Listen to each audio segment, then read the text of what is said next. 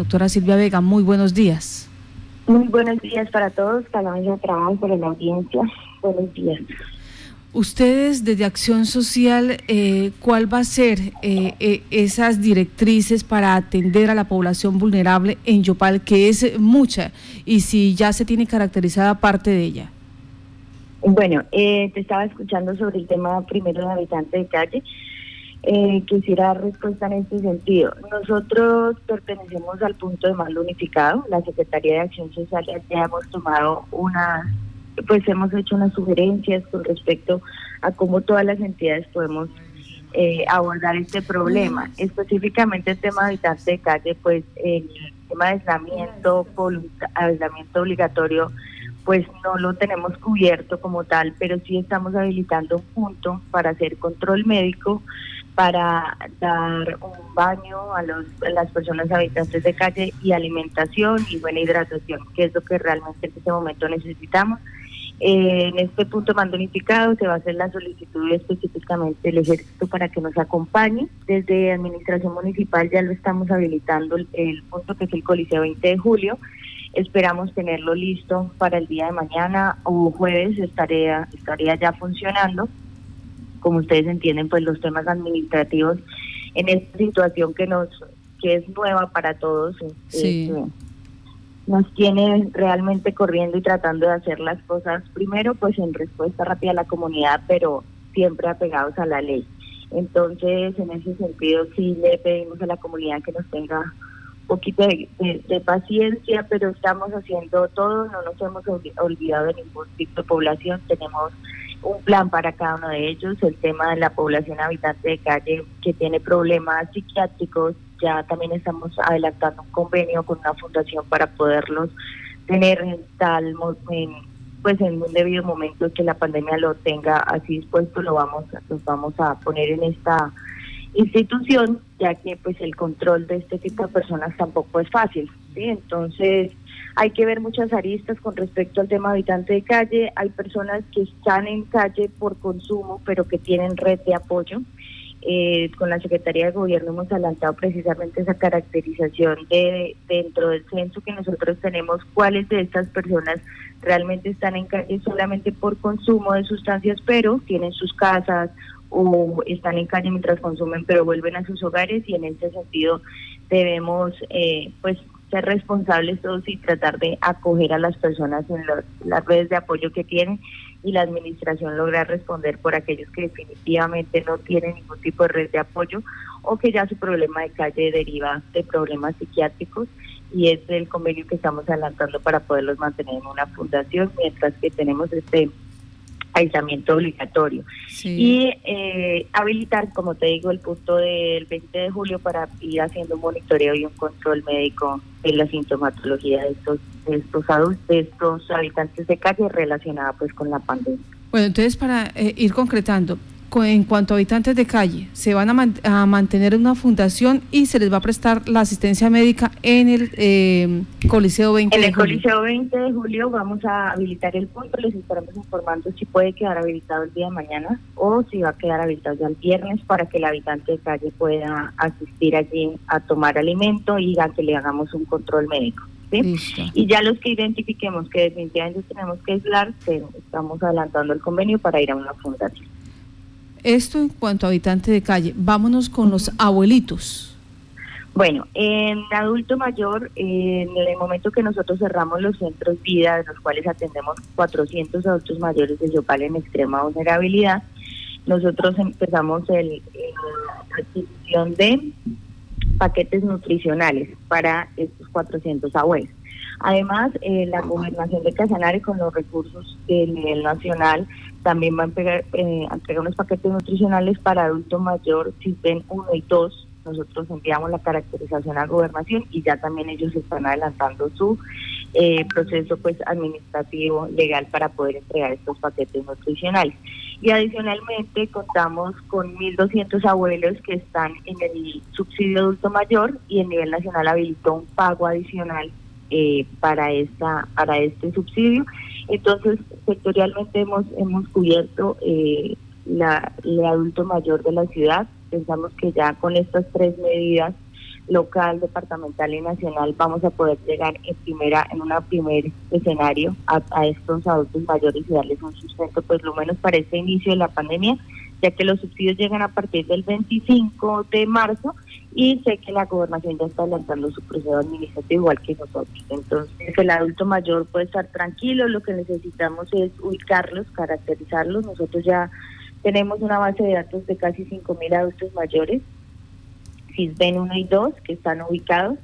Eh, y vamos a habilitar el día de hoy unas nuevas líneas eh, que serán publicadas en la página de la alcaldía, líneas de WhatsApp y de correo para que la población que conozca adulto mayor que esté en situación de abandono nos pueda hacer llegar esos datos y hacer el cruce para que lleguen las ayudas a los adultos mayores más necesitados de Yopal. Doctora, le entendí, eh, ¿hay en promedio 5.000 adultos mayores en Yopal? Sí, 5.000 adultos mayores. Bueno, eh, la pregunta entonces ahora viene para aquellas madres cabezas de eh, familia informales que se ganan su, sustento vendiendo tintos, helados, todos estos, eh, todas estas acciones mínimas y que les tocó dejar, pero que tienen que pagar arriendo, eh, hacer mercado, mantener sus hijos. ¿Se tiene previsto la atención a ellos? precisamente también desde el nivel nacional se habilitó un pago adicional de familias en acción.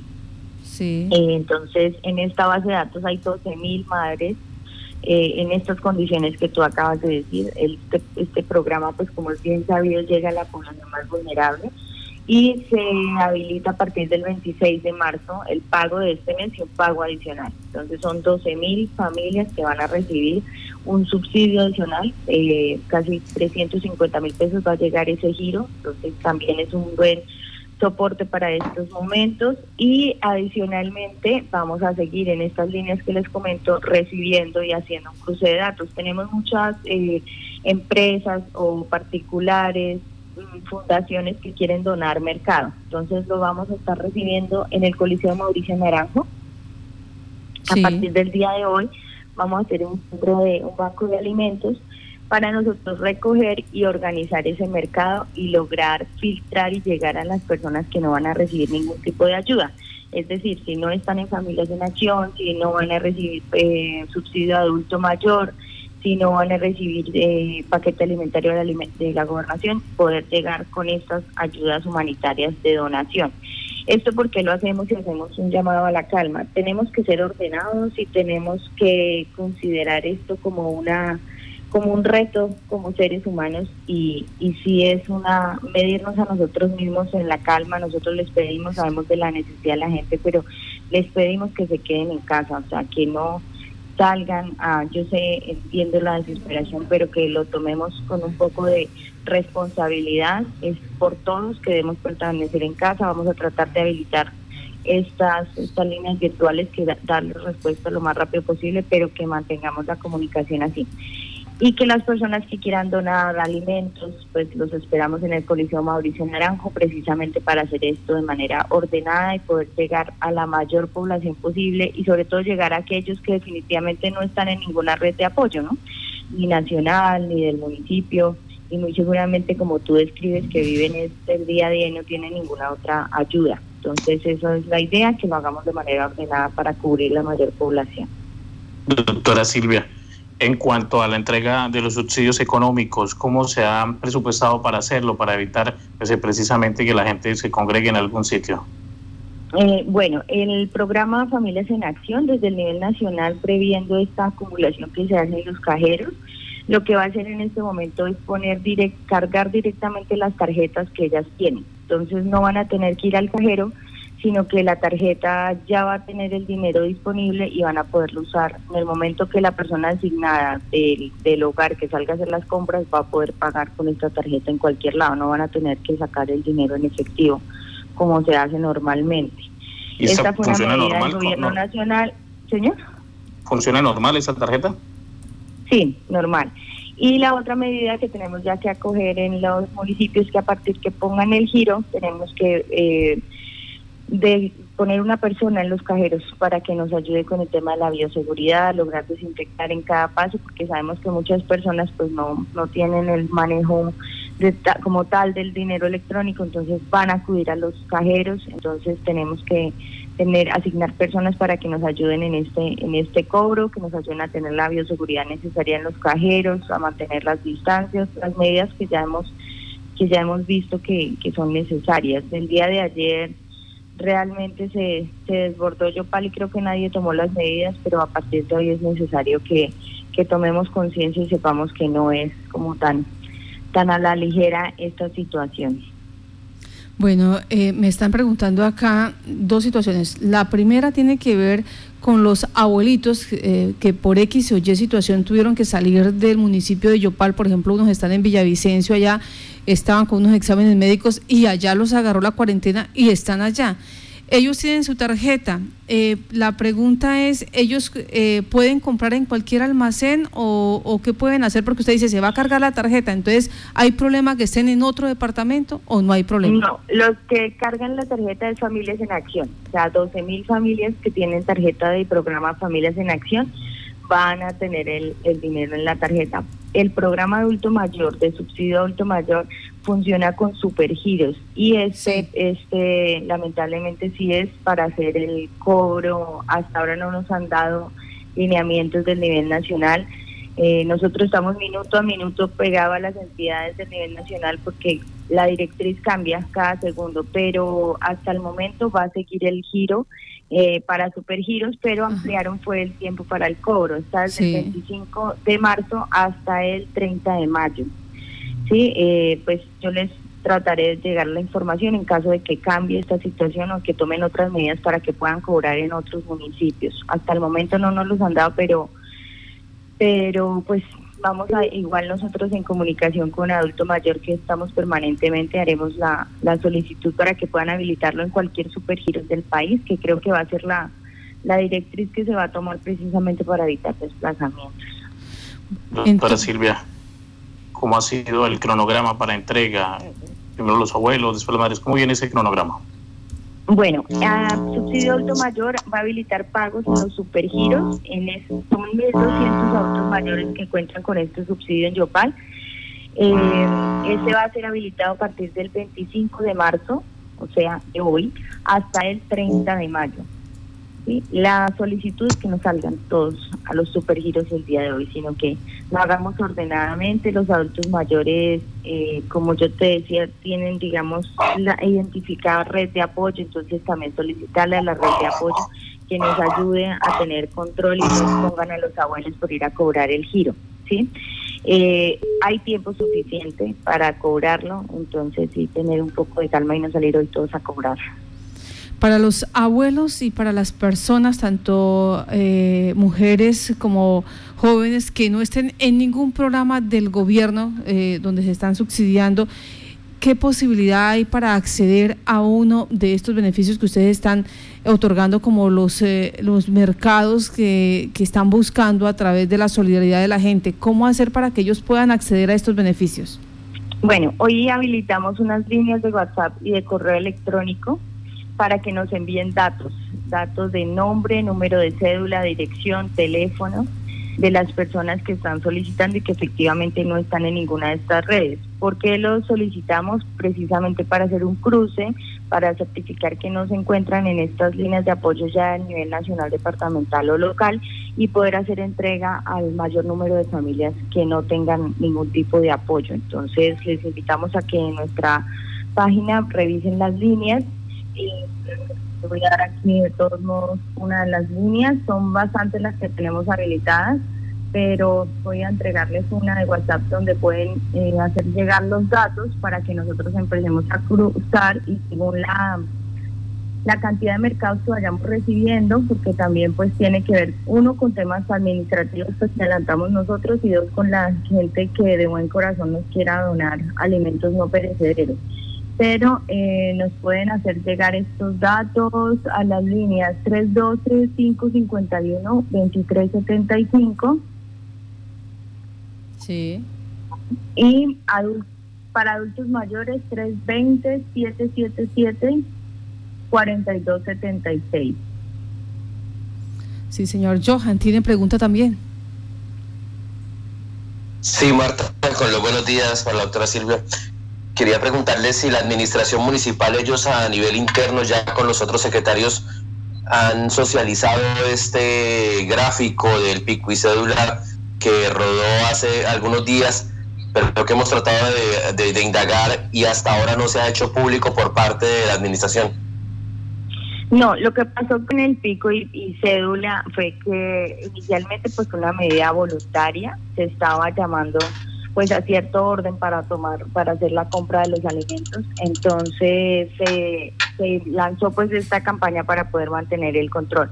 Vamos a formalizarla ya, como ustedes saben, a partir de las 12 de la noche de anoche. Empezamos en una nueva etapa. En este momento ya la gente tiene que tener claro que estamos desde el nivel nacional en un aislamiento obligatorio. Las personas deben permanecer en su casa y la manera ordenada desde la administración municipal que se ha considerado es este pico y cédula. Entonces sí les pedimos que lo tengan en cuenta.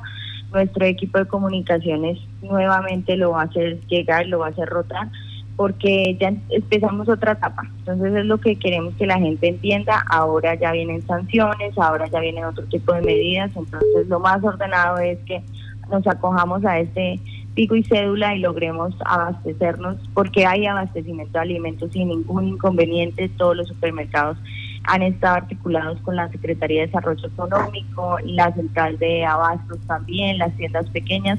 La, la Secretaría de Desarrollo Económico ha hecho toda una cantidad de de acercamientos a ellos para que el abastecimiento se haga constante y de manera responsable. Entonces sí los invitamos a que tomen este pico y cédula y que salgan a hacer sus compras de manera ordenada con las indicaciones que se dan. Vaya un solo adulto joven de la casa y pueda abastecerse o utilicemos los servicios de domicilio que según el decreto nacional quedaron habilitados. William. Doctora Silvia, ¿cómo se hará el control en el tema de las entregas de ayudas a las personas que no están en ninguno de esos beneficios. Pues eh, hay que reconocerlo, hay avivatos que quizás eh, quieran aprovechar de esta situación. Sí, pues vamos a hacer eh, un llamado también a la solidaridad de las personas y a la conciencia. Si tienen, reciben algún tipo de ayuda, algún tipo de soporte, mm, por ejemplo, programa Familias en Acción, Adulto Mayor, es el momento de que de verdad hagamos un cambio como seres humanos y como ciudadanos y dejemos un poquito esa, esa cultura del avivato y, y, estemos conscientes de cómo, de que quitarle a una persona esa ayuda eh, nos va a perjudicar a todos. Entonces sí es de verdad un llamado a la conciencia social, a que a que cambiemos. Esto es un llamado de atención, yo creo que para toda la humanidad y eso nos tiene que hacer reflexionar al respecto y que esas personas eh, logren como tener un poco de solidaridad con el prójimo y lo hagamos de manera eh, primero pues ordenada la que no se nos vuelva a presentar lo que pasó ayer en la alcaldía realmente preocupante y que la gente no tome las medidas de prevención por un día que llevábamos ya de, de aislamiento eh, y se presenta esta situación. Entonces la llamada es a que ordenadamente nos envíen los datos, ya vamos a habilitar todas las líneas, nosotros hacemos el cruce con todas estas bases de datos que tenemos de los que ya están recibiendo y lograr llegar a los que definitivamente no les han entregado. Igualmente a las personas que ya han dado ayudas humanitarias, por ejemplo, concejales, la policía, también nos van a entregar esas bases de datos de a quién ya le han entregado y empezamos a hacer filtros eh, para poder descartar y hacer una priorización de personas que definitivamente no están en ningún subsidio o no han recibido ninguna ayuda. Permítame, doctora, eh, me vuelven a preguntar acá porque usted ya generó esa expectativa en, en varias personas. Están, por ejemplo, eh, los, los que hacen parte de la Asociación de Sorreritos de Oro, los que trabajan con con estos caballos con, para tracción animal.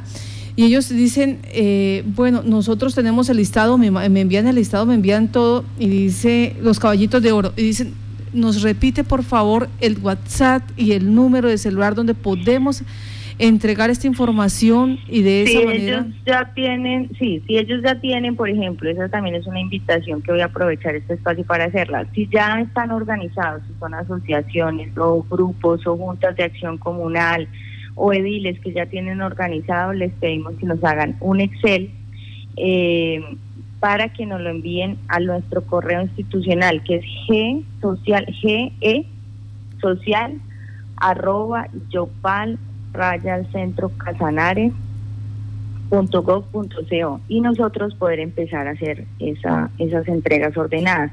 Entonces esto también es un llamado a los, a los ediles, a los que están organizados para que nos ayuden con estas bases de datos y poder ser lo más ordenados posible. Entonces te repito el correo. Sí.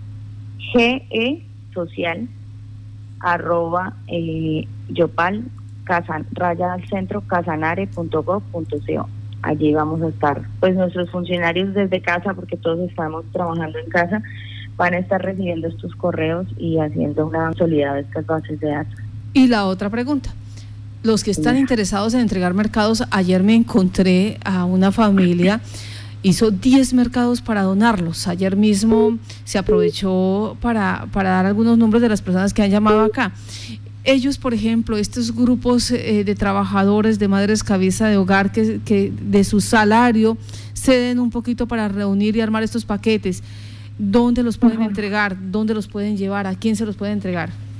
Sí, a partir de hoy vamos habilitamos el punto del Coliseo Mauricio Naranjo para recibir estas ayudas, personas de buen corazón que quieran donar eh, cualquier tipo de alimento no perecedero. Allí vamos a estar organizando paquetes nutricionales, paquetes de mercado, entonces los vamos a recibir en el horario de 8 de la mañana a 4 de la tarde todos los días, de lunes a viernes vamos a recibir estas donaciones para poder ayudar a los más necesitados en este momento.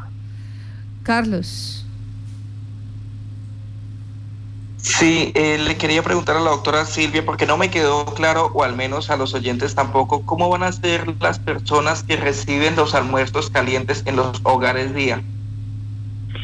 Para ellos, como nosotros tenemos, digamos, la responsabilidad de su nutrición, a partir del viernes que les dimos salida, montamos ya la minuta nutricional se aprobó por parte de salud esa minuta nutricional y estamos adquiriendo unos paquetes nutricionales que cubran el mes y serán entregados directamente en sus casas. Allí son 390 adultos mayores que teníamos entregándoles alimentación y que ahora les vamos a llevar eh, el mercado como tal, el paquete nutricional.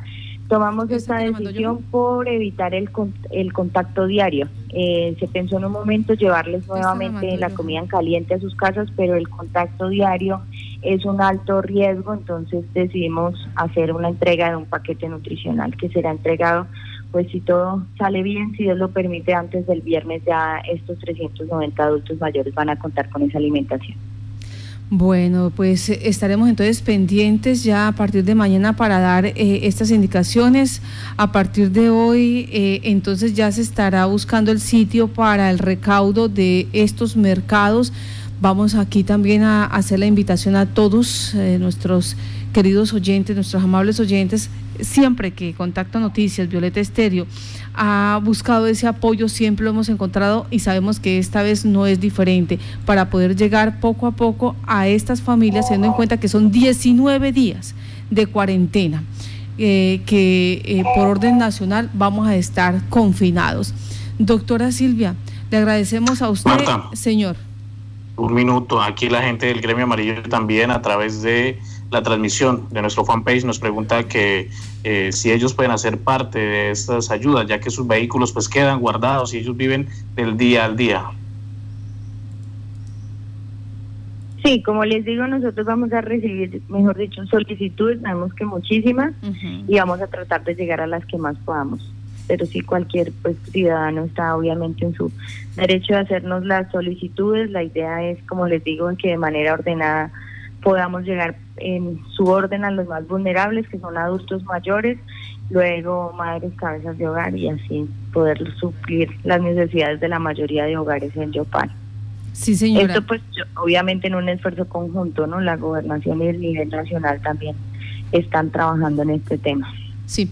Eh, lo, con respecto a los taxistas, ayer escuchaba al coronel de la policía explicar que ellos podrán, a través de cada una de sus empresas, podrán entrar a hacer los servicios de las carreras, no a buscar carreras, no a buscar, no a pararse en las esquinas, a hacer recorrido para ver quién eh, le solicita a ellos el servicio, sino que de manera controlada, de manera regulada, a través eh, de llamada telefónica, entonces van a tener la, la posibilidad de laborar en el municipio, bien sea para los, eh, las personas que tienen que transportar insumos o las personas que tienen que laborar en las diferentes entidades eh, que están bajo ese término de sección, que es lo que vamos a, a trabajar durante esta jornada.